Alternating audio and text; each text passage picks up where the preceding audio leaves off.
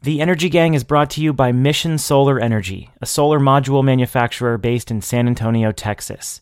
Mission Solar operates a 260 megawatt facility right here in the U.S. Through state of the art engineering and outstanding quality, Mission Solar's modules, remember, every one of which is made in their Texas facility, offer world class performance and guaranteed long term reliability. Visit Mission Solar at the upcoming Solar Power International Conference at booth 3975. SPI is coming right up, and you should go talk to Mission Solar about their modules. You can find out more about Mission's high power modules at missionsolar.com. That's missionsolar.com. From Greentech Media, this is the Energy Gang, a weekly digest on energy, clean tech, and the environment. I'm Stephen Lacey in Boston.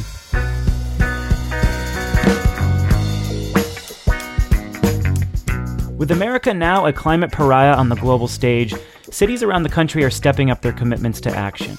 But are they just cheerleading rather than actually leading? Our guest this week tells the hard truth about why cities are not living up to their bold pronouncements, at least not yet anyway. Then a couple big business moves to talk about. NRG is selling off its renewable energy assets as part of a major restructuring plan. We'll tell you why. And AES partners with Siemens to beef up its utility scale storage business. We'll take a look at the global storage arms race underway. I'm joined by Katherine Hamilton and Jigar Shah, both in Washington, D.C. Katherine's a partner with 38 North Solutions. How are you? Great. And I got to see Jigar last weekend at the Folklife Festival. Yeah, it was fun. It was a circus. And I was missing from that picture. I got a couple worried text messages because I forgot to tell you both that I was going to be on vacation last week. And uh, it was nice of you to follow up. I said to my fiance, uh, you know, if I do disappear, it's nice to know that I, I have uh, podcasting co hosts and colleagues who will check up on me when I'm gone. I'll miss you when you're gone. That's Jigar Shah, the president of Generate Capital. How's it going? Good. It's been a while since we've had a guest on this show. So this week's guest uh, is known by all of us. We're thrilled to have him on. He happens to also be in Washington, D.C. His name is Sam Brooks, and he's a managing director at Clear Rock, a firm that helps companies and institutions buy renewables. He is uh, the former director of the D.C. government sustainability division. And most recently, he's the latest to stir the pot over at GTM. He wrote a great piece for us a few weeks back on why cities are not actually leading on climate in the way they claim. And he tapped into actual data and his experience in the DC government to argue his case. And that's what we're going to talk about today. Sam, welcome to the show. How are things? Great. Stoked to be here. Absolutely. Uh, I'm going to call you out. You know, I've known you for years now, and uh, we often talk about the subjects that we're discussing on the podcast, but you don't like listening to podcasts, right? You you're not an audio fan. You you prefer to read the transcripts of the show. Yes, I'm one of the folks that you got to subscribe to GTM squared to read the transcripts. Yeah, I was, I was actually telling my mom I was going to be on the podcast, and it was really cool. And she asked how she could listen, and it occurred to me I actually have no idea how she could listen. So uh, maybe after this, I'll finally get it together. Yeah, it's still hand to hand combat part. in the podcasting game. we, we, we, bring on one listener at a time. so you cover a, a lot of ground in your recent op ed over at GTM. So to anyone who hasn't read it, go to the show notes and check it out. We'll post it there. It's particularly relevant for a couple of reasons. One, after Trump pulled the U.S. from the global climate deal, hundreds of cities around the country have stepped out in with their own targets. It's a very positive development. And at the same time, we see more municipalities jump onto this 100% renewable energy bandwagon. And Sam argues that, at least as it stands now, cities have been really good at issuing press releases like this over the over the years, but they haven't been very good at living up to their sustainability goals. So let's begin with the premise itself. In general, how major is the disconnect, Sam, between what we hear in press releases about city climate and renewables goals versus what's actually happening on the ground? Yeah, I mean, and I think, you know, every city now basically has signed on to the Paris Climate uh, Accords. You know, tons of them are making these renewable, 100% renewable commitments. Um, you know, and it, it's worth saying, I think the city focus is well placed, right? Um, you know, cities and mayors and local officials are closer to people than you know folks in state and federal government, um, and that's you know this is where things happen. Um, that's where you you know you see what what incentive programs are working, what building codes are working, what's not, um, and you know, I've I've taken a you know an interest in the district. I served for a few years, you know, uh, directing our, our government real estate in the district, um, and you know, we did some good things. We did some things I wish we'd done better. Um, but while I was there, we did something what we called the Sustainable DC Plan, uh, which is a 20 year plan. Uh, among other things, a dramatic increase in energy efficiency uh, to reduce energy efficiency, reduce energy use uh, by 50 percent uh, and we're now five years into that. Um, and so I've become, you know, pretty focused on how we're doing as a city tracking towards that 20 year plan. Um, and the track record is not good. Uh, our energy use, uh, instead of tracking towards a 50% reduction, is essentially flat uh, a quarter of the way into this 20 year plan. Um, and, you know, as frustrated um, as I've gotten with the district, I think that kind of led me to say, all right, well, how are the other cities doing? Um, what does it look like, um, you know, in, in, these other leaders? Um, and as I started looking at the others, it was, you know, actually pretty surprising that, you know, the district wasn't um, an outlier. Um, the district was like most of them. Um, virtually all of the cities uh, that I looked at, and I looked at one kind of national ranking of the top, you know, most energy efficient c- cities, and all of them uh, essentially have seen either consumption rise uh, or stay flat. Uh, you know, distributed solar is essentially still a non-factor in most cities. Um, and I think maybe what's more stunning than anything else is there's no data. Um, you know, you look at other cities and try to see how they're doing, um, and, and, oftentimes there's no data to, to let you know. The, the disconnect then uh, between the you know the, the, signing of the Paris Accords and the 100% renewable commitments and and the reality of how they're doing um, is just you know striking. What's you know I think maybe most surprising uh, and most disappointing um, is that we're not actually looking at results and we're just looking at press releases. Um, and you know I hope to hope to be you know a voice to to start making us look at you know at actual results and actual data and you know and, and to see what's working, see what's not working, and make course corrections um, and, and, keep ch- chugging ahead. Uh, you know, it's not to say that these things aren't important, but it's important to to look at the the history and the track record and the data and and and see how we're doing.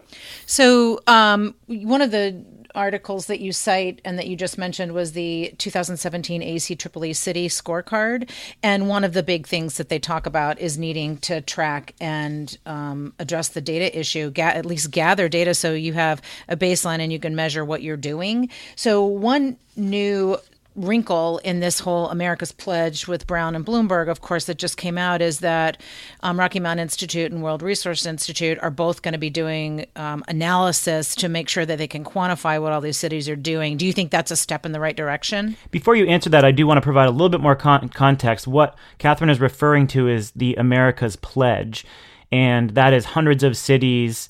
Um, a bunch of counties, nine states, uh, over 1,500 businesses and investors who have all said we're going to sign on to the Paris climate commitment. And they are actually talking about tracking this stuff now in a more comprehensive way. So, finally, doing what Sam says hasn't been done. Um, do you want to comment on that? Yeah, I mean, obviously, certainly the data collection it, it is foundational to the whole thing. I do think it's important, though, to also recognize, you know, what, what can cities do and what can't they do?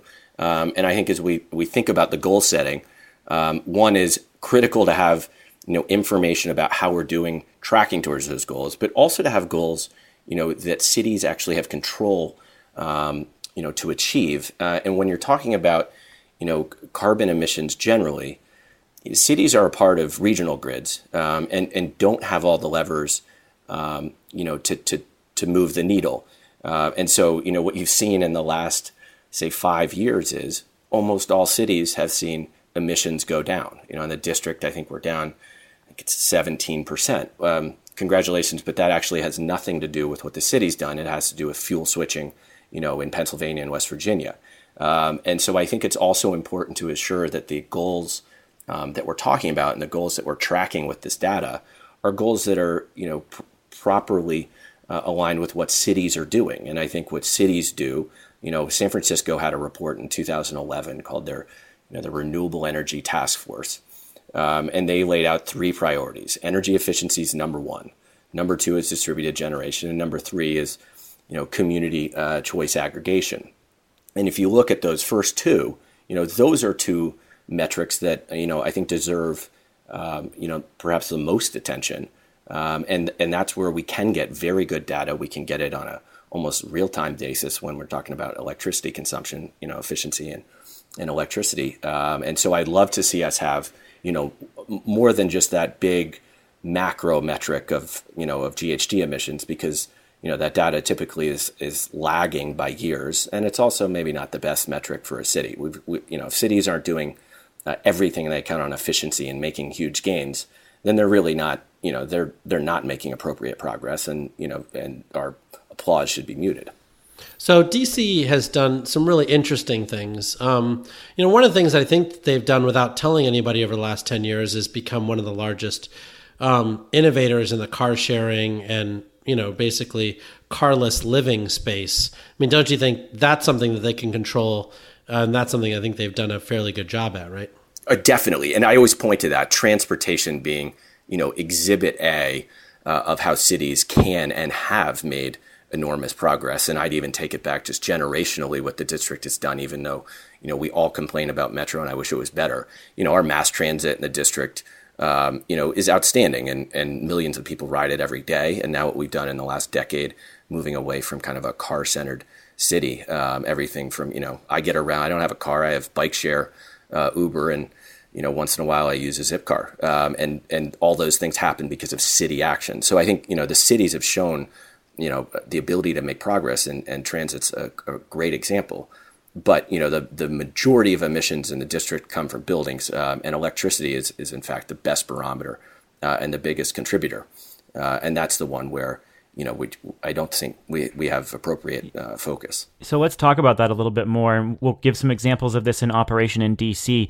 When you worked at DC government, you were responsible for procuring some renewables deals, making government buildings more efficient, running the Green Schools Initiative, helping open up data on energy performance, you know, working on partnerships with folks doing um, like analytics on building energy use. But in talking to you over the years, it was really clear that you were incredibly passionate about your mission, but super frustrated by the lack of progress. Um, you know, what's an area in the built environment that you worked on in DC where you saw the government maybe taking credit for an initiative that wasn't bringing results or where you just weren't getting movement? Yeah, I mean, when I, within the first, I think, three months, we moved from 50% to 100% renewable because we just bought more national wind RECs. Um, and you know that was that was early days for me um, in the government, and I loved it. We got great press, um, you know, great national press. We were the first government, um, you know, city uh, municipal entity to go 100% renewable. But we didn't do anything. You know, we spent a few hundred thousand dollars uh, on national wind RECs that you know had no impact on on create additional uh, renewable energy facilities, and you know that that to me, in fact, was a turning point. And I think it was you know a few conversations, and I they were with Jigar, uh, which was about all right, what do we you know what do we do to move to the next step? And that you know for the district, we you know signed long term PPAs and and actually created, uh, you know, even on site, you know, 12 megawatts of on site solar. Uh, that actually had an impact. Um, again, to move back to efficiency. Um, and, and, that was an area where, you know, again, Jigar would pester, pester me um, quite a bit, and appropriately so, um, because, you know, these things are incredibly difficult. And that's the thing that I think is missing from these, you know, um, lofty aspirational uh, press releases this is incredibly difficult work. And I only had, you know, we had about 5% of the city's um, load was in, you know, our portfolio. And, and, and we made, you know, we made progress in a number of buildings. And I wish we'd done more, particularly with new construction. But man, it was hard. Uh, energy efficiency um, is, is not as easy as it looks in a white paper where rational economic decisions uh, are controlling. This is this is very difficult. I think it's the hardest thing any city is ever going to do is to make radical gains with energy efficiency, um, and there's no way around uh, no way around that. So, um, I mean, I certainly agree with you. It's been 50 years since Amory Lovins's seminal paper in Foreign Affairs magazine, and it's just not clear to me that we've made that much progress. Sorry, 40 years. Um, I'd like to take the conversation in a completely different direction. I mean, cities, as you know, are really little microcosms of politics, and DC is no different. You had a very large um, political role in the previous administration, and you know, part of this is actually prioritization, right? I mean, it was clear to all of us who witnessed the fiasco that was the Pepco merger that, you know, Muriel Bowser could give a rat's ass about negotiating for carbon reductions out of that negotiation. And so help me understand, you know, given that you really are an expert in politics in DC, I mean, how do we get mayors and mayoral candidates to believe that this is really the you know one of the largest economic development opportunities that the city can undertake, and that it's actually something that you know can bring a lot of folks in DC from Ward Seven and Eight into meaningful employment and all the things that you know we believe, but it doesn't seem like they believe or they campaign on. I it is um, you know again to to just underscore I, about 10 years ago, the city came to a screeching halt, as many do, when we discussed uh, the construction and financing of a new baseball stadium. Um, and for us, that was about $700 million. And truly, the city for two years uh, kind of came to a halt as we debated um, this massive investment. And you know the, amount of money it's going to take, uh, you know, and the, as you say, the opportunity uh, and the market opportunity we have uh, for this transition to clean energy is many, many billions of dollars. Um, and it's always, you know, just struck me that um, you know, climate climate gets press releases, but it's never a priority, and it certainly doesn't, you know, grind a city to a halt uh, until you know they figure out the strategy and, and, and, make the hard decisions and commit to it. Um, and you know that's that's what's been frustrating in the district, um, but I think you see it everywhere. Uh, is that you know it, it it's just not given the priority uh, that it deserves. I mean, I, you know, the the conference of mayors um, you know, just there were a bunch of cities that just committed to 100% renewables uh, with with the mayors when they were down in Miami uh, a few weeks ago, and you know they put together a bunch of beach chairs and made a sign on Miami Beach um, that said 100% renewables. Um, yeah, that's that's great. I wish I'd been in South Beach. I love South Beach, but um, but this is much harder than putting together uh, beach chairs into a sign on South Beach. This is about creating, you know, big time change and seri- you know, completely recalibrating your energy infrastructure that's looked the same for a for a century. You know, dramatic, um, you know, uh, changes to the way that power is distributed uh, and the ways buildings consume energy. I mean, this is this is truly uh, the biggest thing uh, you know cities will ever do, and it's a lot bigger than building you know sports stadiums. Um, but it, it, it gets a fraction of the attention and a fraction of the prioritization. Yeah and i would just say that um, we have to make sure that we do not give up on deep energy efficiency. Energy efficiency should always be the first fuel. It's the cheapest quickest cleanest thing to do. And mean, certainly ACEEE is constantly beating that drumbeat but we need to continue to make sure that cities are looking at ways to con- to increase deep energy efficiency as they're looking at renewables rather than you know counting renewables as just being efficient. Um, I know the European Council is considering reducing their energy efficiency goals. It's kind of this hidden number by between 80 and 100 percent um, because they've created all these loopholes to enable renewables to count as energy efficiency. And I just think we need to not give up on energy efficiency. Yeah, that that deep energy efficiency is key, and it's not being realized yet in cities, as you documented in your data set, Sam.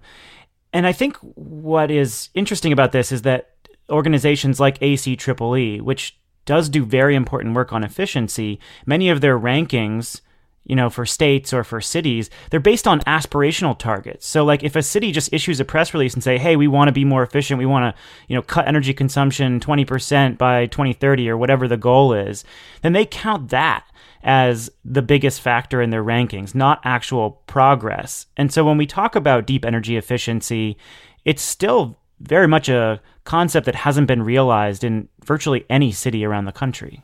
There's no data. In what universe, uh, you know, are you tackling, you know, the greatest uh, challenge and opportunity of our time, which is climate change, and then on the other hand, you have essentially no data and no feedback about your performance tracking towards that goal. But that's what's happening with energy efficiency in cities, um, certainly in the United States. Um, and and you know the the numbers from ACEEE are not good. I think it's only 12 of the 51 cities they're tracking have energy data for two or more years. In most of the cities, even that have two or more years, we're talking about data from 2013 and 2014. I mean, in, in in the real world with human beings, um, data that's that delayed, that's that's um, you know presented on an annual basis, has essentially no impact uh, on behavior. From one perspective, that means we're not even trying uh, because if we're you know not getting that data, not looking at our performance, um, then we're not going to be able um, to look in the mirror and, and, say this isn't working. We need to change this. We need to course correct. Um, and I, you know, I just until we start getting that data, I think you know to the political question, um, we're not going to be able to hold officials accountable uh, because you know right now, um, you know it's it's who's got the the newest shiniest pledge, who's you know who's done the best um, and most recent press conference. We're not ever talking about um, you know results and and, and data and, and, performance. And so you know we need to get there. But you know the district is is a great example. We have smart meters in I think 99 percent of uh, all facilities in the District of Columbia. We could literally have uh, a near real time look at how we're doing uh, with efficiency on electricity. Um, and yet, in order to get the data, uh, I go to you know the federal government's EIA um, and get you know annual uh, data uh, from there. And that's just, you know, that's not good enough. And I've got a, you know, a great example was, uh, you know, in a local uh, legislative hearing uh, about a, a, month ago, I went to testify. Um, and I brought up the fact, um, as I've started saying publicly, you know, folks, this isn't working. We're five years into a 20 year plan to cut energy use in half. Uh, energy use is flat. And several leading officials uh, in the District of Columbia were completely unaware of that. Um, and you know, as I've said, if if we were in a legislative hearing about crime uh, and the police chief was unaware uh, of the murder rate, that would be wildly unacceptable, and I don't think that police chief would have a job the next day. Um, but that is that is the world of climate. That is not unique to the District of Columbia. I, you know, I don't think it's fair to to paint this just as a problem in the district. This is happening all over uh, with with mayors and government officials all over um, you know, you've, you've got to know this data because this is central. And, and if we don't know the data and the performance, then what are we doing? But Sam, you have to get the data from the utilities, and they're the ones that hold it hostage. So we also need to make sure that utilities are are able to and are really encouraged and forced to share data, whether it's with their consumers or with the cities that they serve. But the the utilities are are the folks that have the data. So I think that that's that's part of the issue totally agree. Eh, but what I would say is if they're not giving up the data, scream bloody murder. And if they're not, then hold those public officials accountable and get new ones that will. Um, and we know the political reality in cities across the country is that you know utilities tend to have uh, considerable sway uh, politically. Um, and so again, when you know when I say this is is the most important issue, uh, you know, for any city, you know, the first fight might well be getting that data. Um, and if they're not getting the data, there should be massive public fights and political fights over this. But why isn't it just impossible, Sam? Like, I mean, look, I mean, you had a very close relationship with the mayor. That's why we were able to do what we did in DC. It clearly wasn't enough, as you've admitted yourself. It took us almost two years to get workable data out of PEPCO, even though they had signed up to the green button program under the Obama administration. I mean, I, I, I, mean, I think we had probably the smartest team in the country working on it.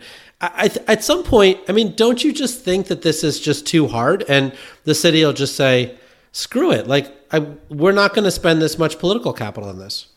I, I don't. I hope you're not serious because, of course, it's not too hard. I mean, the truth is, yes, it was. I mean, that was the most kind of difficult thing I've ever done professionally was to get the data that Pepco already had. I mean, that was a massive. I think we figured out that it was something like hundreds of meetings uh, and conference calls required to get this data that, w- that was ours um, for our government facilities, but we did get it. And now you can go to a website, buildsmartdc.com, and see near real time data for all of those facilities. And it has made enormous impact to government facilities in the district uh, and has, you know, led to, you know, I think they're 10% uh, reduction across the board. There's no reason why, you know, that fight shouldn't happen in cities all over the country. Um, and, uh, you know, I, I don't think we should accept anything less than, you know, at least taking that first step. And I do think, you know, that first step is so foundational because once you have that information, um, then accountability becomes, uh, you know, a real thing. And, and then, you know, just like any endeavor that human beings make, you know, when you have feedback about performance, things, things tend to change and they tend to change for the better. I mean, what we're talking about is a much broader issue across the industry. For so long, people have been willing to accept the lack of actual data, performance data. In the efficiency industry, we've relied on very complicated modeling uh, to make regulators and utilities feel good about energy savings. And when you actually go and revisit progress, the energy efficiency programs that we've had in place for a long time haven't actually been that great. Uh, the same thing with buying and selling RECs, right? It, it's a people feel good about purchasing renewable energy credits, uh, but when you actually look at the REC market, they're not often supporting new projects, and you're using RECs as a proxy for buying actual renewable electrons and supporting new projects. So this is a much bigger problem across the industry. It's not unique to cities. And I think what you're pointing to, Sam, is one of the most fundamental challenges that this industry faces. We need more data, and we actually have to show that this progress is real. And we just can't rely on press releases anymore because we've done that for far too long. Yeah, and I think that you know the, as you say, we've been we've been at this for a while and still don't have the data, but we've, you know, as, as you point out, we've had um, you know quite a few models and white papers written. Uh, and I think that you know nobody's better at writing white papers uh, than the climate and energy efficiency world. You know, on that, you know, a plus. I think there's a uh, saying like if there the number of projects developed equaled the number of white papers written in the efficiency industry, we would have solved the problem by now. Something like that. There are a lot of white papers, is my point. yeah, for sure. And folks, you know, I feel like the PowerPoint presentations are, you know, better and better at each conference you go to. Um, you know, everybody's got a good deck. Um, I've got a good deck that I'm happy about, but you know, what's next? Um, you know, and it's how are we tracking against these white papers? And you know, not to pick on San Francisco because I think they're doing some some some very good things there, but you know, they had a renewable energy task force in 2011 that had you know their white paper is just as good today as it was then. You know, I'd say it's 80% of what you do today. Um, so what are we talking about? How are they doing towards that goal? And if you know, you look at San Francisco, energy consumption's up. Um, you know, solar is still less than I think two percent of um, of load there. Um, we don't need any new white papers. I think they had 40 recommendations. Do all of those recommendations, um, and then see what's see what's happening and see what's working and what's not working. And you know, again, to just underscore, energy efficiency is so freaking hard. Um, it it does not um, work according to you know rational economic behavior. If it did, everybody would be doing it. You know, there's 30% ROI uh, on efficiency solutions for days, um, and yet you know buildings um, ha- have not uh, deployed um, at nearly at the rate you'd think they would have. Um, and so you know that's why cities I think are such unique actors and unique laboratories here because you can see you know at a more granular um, more granular and, and, and, micro level what's working and what's not. And and I think you know we'll keep at it and keep you know keep iterating with business models and keep iterating with government incentive programs. And you know there's no other choice. We have to figure this out. Again it's the greatest challenge of this generation. What else are we going to do? We have to figure this out. So given all this how should we think about these city commitments to renewable energy to carbon reductions? When we start reading these new press releases that come out and you see mayors making these bold proclamations. How should folks be reading into it? And what can the industry do to hold them accountable to the targets that they're setting? I, I think that, you know, one of the things that I've heard, and I've actually heard, I mean, multiple people say almost the exact same thing to me. Um, I'd say, in fact, 90% of what I've heard about the article has been folks saying, thank gosh somebody finally wrote that, or I wish I'd written that. I will say most of those people said, but I couldn't have because I'm not willing to say that publicly.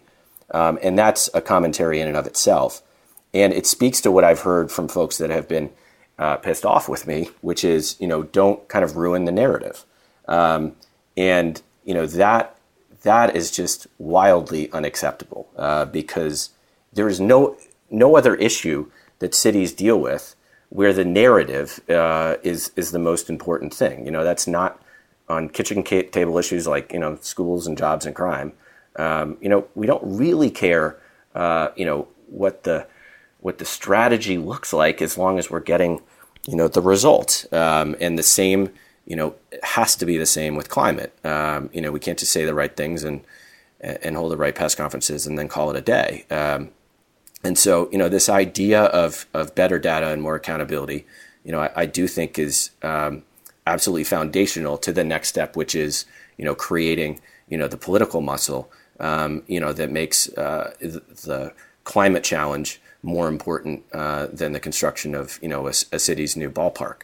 Um, and um, you know, I think getting from here to there is actually you know not all that complicated, as Jigar says. I mean, we, we have all the tools and the technology um, in place. Um, I think you know we we just need to start to activate and and to deploy those things, um, and to just not you know to to not make this look uh, easier than it is. Um, you know, this is about more than you know putting the you know beach chairs together on, on Miami Beach. This is about you know uh, you know holding folks accountable and um, you know and demanding they they do these things that we need them to do, and if not, um, you know, get new folks in place. Um, but what you know what we haven't had at this point, um, and what I would almost take as a sign of progress is the first time that a mayor um, is sent out of office because they weren't doing something on climate change will be a great day because it'll mean we're finally actually taking this stuff seriously. Right now, it's just you know, everybody's a winner.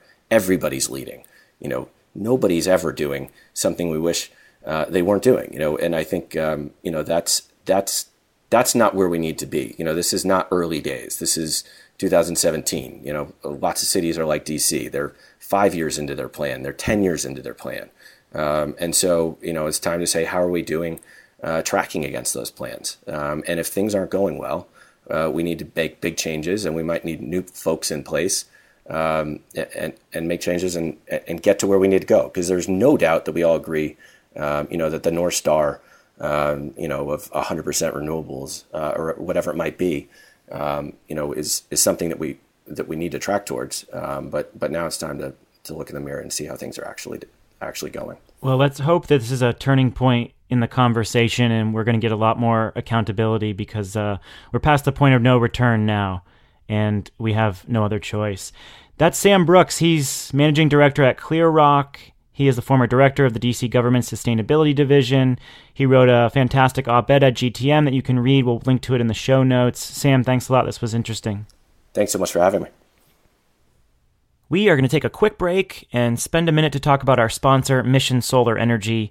You know, America's booming solar industry now employs over 260,000 people. That is an incredible number, and it's outpacing every other energy sector.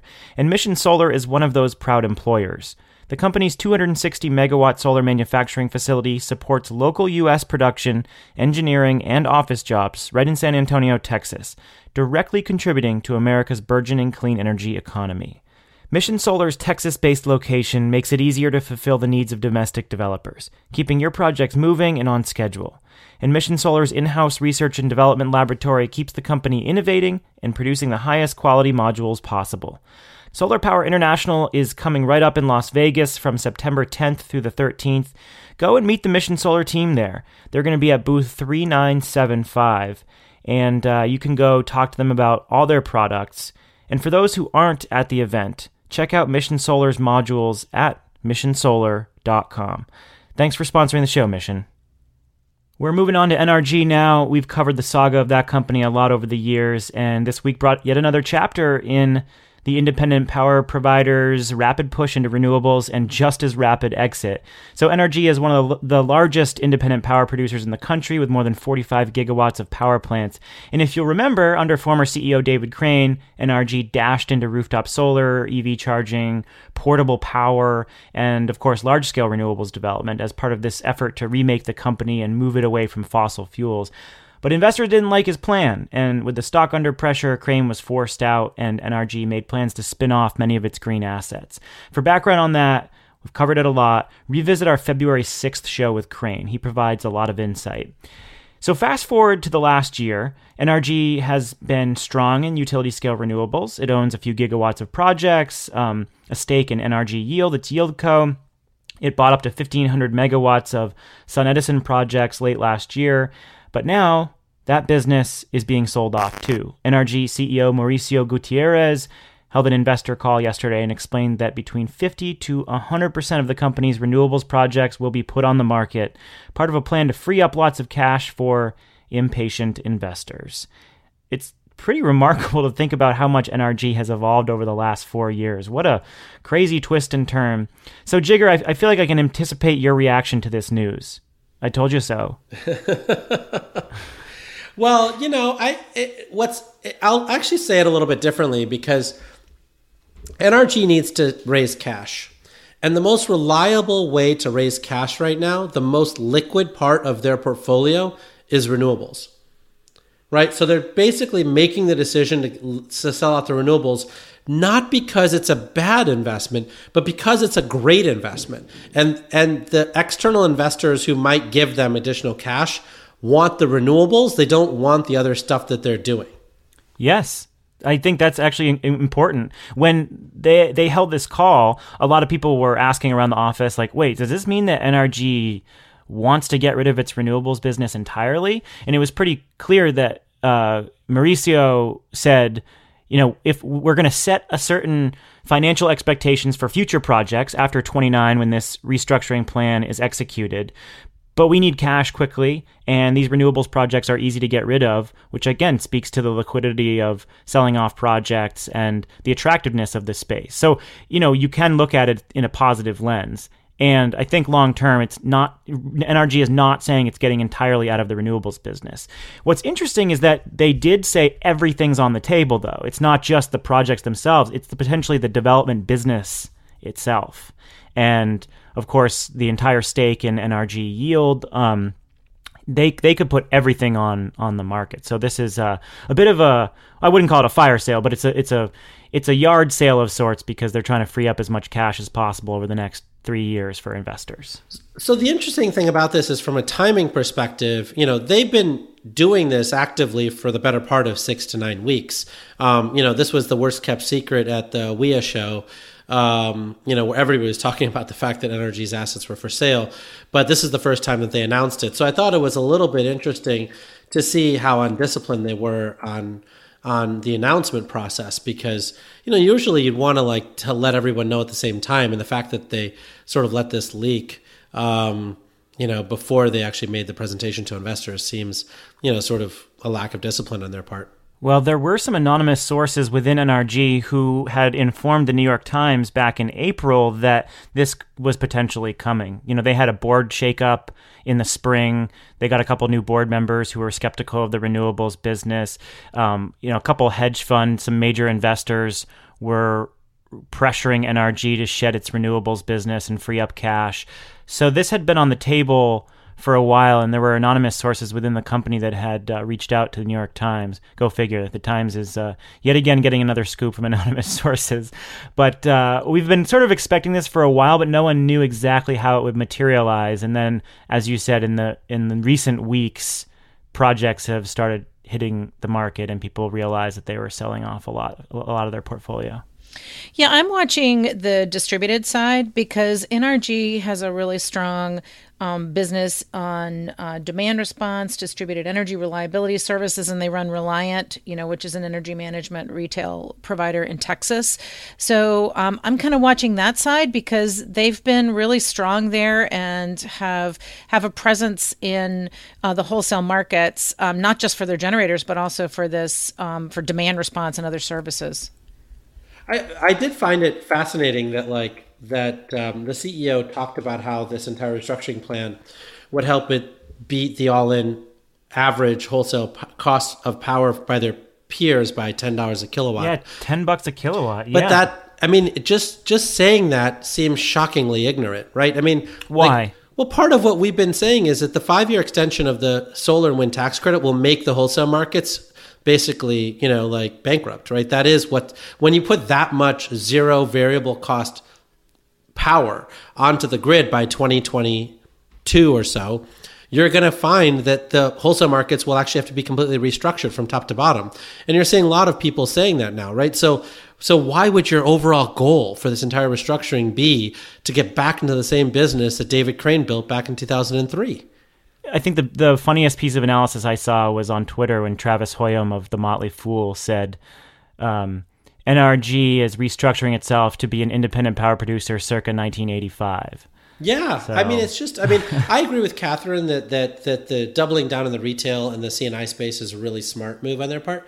But I just think that this, like GenOn, for instance, right? I mean, David Crane was CEO when they acquired GenOn. He already had a thesis that these assets were going to become worthless. He bought them anyway, and guess what? They did basically become worthless. And so, like, it's just like eh, I don't know that this was complicated as much as entirely predictable. And the fact that they had a visionary CEO who predicted the failure of some of these assets, who then didn't actually right size the assets of NRG such that they would benefit from his his prognostications, just it just feels like the oil and gas industry conversation we had a few you know episodes yeah, but ago. This is uh, this is what's winning the day: short termism.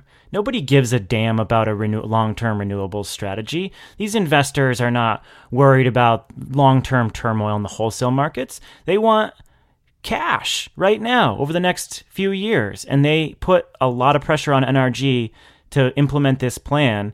The board was entirely, um, uh, you know, supportive of the plan they had to rush it through since February because of all this pressure. Like nobody gives a damn about that stuff. They're not thinking about any of these major restructurings in the markets themselves. They just want cash. Um, so I think that this is uh, just a, a short termism problem on the behalf of investors. The other angle I would take on this is, you know, there's been a big shakeup at Edison Energy as well. Those are the guys who bought SoCore. And you know they're replacing a lot of their top people. And what they're basically saying is that this business unit isn't performing as they thought it would. And so they're going to re- restructure um, the business. And it, it, then it also goes to the fact that like you know i guess the question is do you think that edison energy and nrg can actually succeed in in the retail space i mean do you think they actually have what it takes to do more than just power trading on the wholesale markets yeah, this is a really tough space. There is a ton of churn. So you saw that Itron uh, is buying Comverge, and Enel is going to buy Enernoc. I mean, these are companies that are really looking to the distribution side, and the and the question is who's going to really succeed, or do they all have different models that will succeed? But definitely people the distributed side is really um, has really created a lot of churn for those that are that are large players this is such a fascinating like question, and I think it's probably going to be the subject of conversation for a future episode because we could talk about this for a half an hour. Um, you know, NRG is is continuing to focus on C&I customers and the retail side and thinks energy management is important. Um, Edison International did the same thing, and it's Edison Edison Energy. Uh, you know, last year it started making all these investments, and it, it took this kitchen sink approach. Right, it wanted to procure renewables for customers. It wanted to develop renewables. It wanted to implement efficiency projects. It wanted to do billing management. Um, GE is attempted to do the same thing with its uh, current business that has intelligent lighting, solar, battery storage, and both of these companies have faced serious troubles because turns out that customers want plain vanilla offerings. And the the kitchen sink approach where you kind of throw all these really interesting dynamic offerings together isn't actually materializing in the marketplace. It's not what customers are, are asking for, and the business is really hard. So you see companies like Enel or NRG or Edison International, uh, GE. There's probably five other interesting players, Southern Company, Duke. like Duke, exactly. These companies talk a big game about these dynamic all in offerings. But I, I'm not seeing the activity to live up to the hype yet. And what we're seeing with Edison Energy and GE is, uh, I think, a, a market rationalization. I agree. That's a pretty good place to leave it. Again, I think we'll bookmark that one for a future conversation. Uh, our final bit of news comes from the storage industry, where some of the top players are warming up for a race to dominate the world of utility scale batteries. This week, AES and Siemens partnered up to create a uh, new joint storage development business called Fluence. AES is a longtime leader in storage development and system design, and Siemens is, of course, a power plant engineering behemoth. And this is uh, yet more evidence that the biggest energy companies in the world are going all in on storage. Before we talk about this, a word of disclosure. Of course, AES Energy Storage was a launch sponsor of our other podcast, The Interchange, and You may have heard those ads when we cross posted a couple of episodes. I just want to make it clear that our decision to cover this news so close to that sponsorship is in no way influenced by AES. Our conversations are dictated purely by editorial standards, and sponsors don't dictate what we cover or how we cover it. So, with that said, let's talk about the news and why this deal matters. Katherine, I know you got the lowdown from some of the folks at AES. What are they saying about this joint venture? Yeah, I was lucky enough to be able to speak with Praveen Kathpal, who's the vice president, and John Zahurancik, who is the president of AES Energy Storage. And I also talked with Dan Wishnick of Siemens, who's leading the effort for that team. So it was, um, it's pretty amazing because these are two Fortune 200 companies that have a great deal of experience in very different ways that to combined really shows a serious, I mean, this is a serious venture for storage. And this really shows that as uh, John Zahurancik said, you can't hold back the ocean. Um, and basically, what they're able to combine is AES's um, ability to be a, you know, he, they're really an independent power producer, behemoth. They have been they have been operating utilities before, so they understand that side of the business, and they have also been gaining a lot of experience in proof of concept and in different value streams and different use cases for energy storage. And, you know, to wit, they just built 100 megawatts in six months in Southern California. So they have all those proof points, they have all the operational data. And then Siemens has relationships all over the world. There's not a major utility that they don't have a relationship with in the world. Um, they also, surprisingly, have about 30 storage projects in the ground as well. So they have some experience with that. But the combination of all of these relationships with the experience on the ground, I think is going to really make a difference in scaling storage and not just for these guys, but for everybody, because this really just opens up the market and creates more space for everyone. Yeah, this is going to be a really interesting thing to watch. Um, basically Siemens and GE like to sell hardware to um, their customers, which are generally utility companies who pay cash. Um, you know, like I think the alternative view would have been that that um, the AESs of the world partner up with uh, the Sunruns or the Vivint or the Solar Cities of the world and actually use their extraordinary sales people to sell retail. Um, and I think these two business models will collide um, against each other, and we'll see which one ultimately succeeds in getting the most volume out the door. I don't see AES moving toward a retail storage business. No, it's going to be utility scale and C&I, not residential. And Siemens does have that sales force. They have a utility sales force that's pretty strong globally, and I think that's what they're going to end up focusing on. Oh, I agree. Siemens is a great sales force, but so does like Schneider Electric. But neither of them have been successful at really selling solar, for instance. And so I wonder whether, you know, Siemens in particular has sold a tremendous amount of building automation systems into C&I projects. And so like I'm very excited about seeing this deal because I think it means very big and good things for the energy storage space. But I'm cautiously like sort of viewing the partnership around whether this will really work outside of um, utility purchases of, um, of storage. I guess we'll see. But boy, what a tale of two stories, right? We just talked about NRG, another independent power producer that's shedding, you know, every vestige of, of renewables. And AES acquired uh, sPower, the top, one of the top storage developers in the, er, one of the top solar developers in the U.S., and has now, you know, developed this um, joint venture with Siemens to build storage projects around the world. So just extraordinary differences in the strategies of these two independent power producers. I also think we need to look at this different than we look at solar and the way solar works and the growth of solar. I mean, John was telling me that he can find a economic case for energy storage anywhere and they're all different. They're they all have different needs. They have different use cases. Um, they have different technologies. See, these guys are technology neutral as as far as it goes with chemistry. You know, they they they they're chemistry neutral on what they use for their storage medium. Um, it's really the project development and operation that they're going to be focused on. And he says you can make it work anywhere, and it does so many different things. Solar does one thing, and you can you can use it very smartly, but it really I feel like it's a completely different set of use cases and a different business model.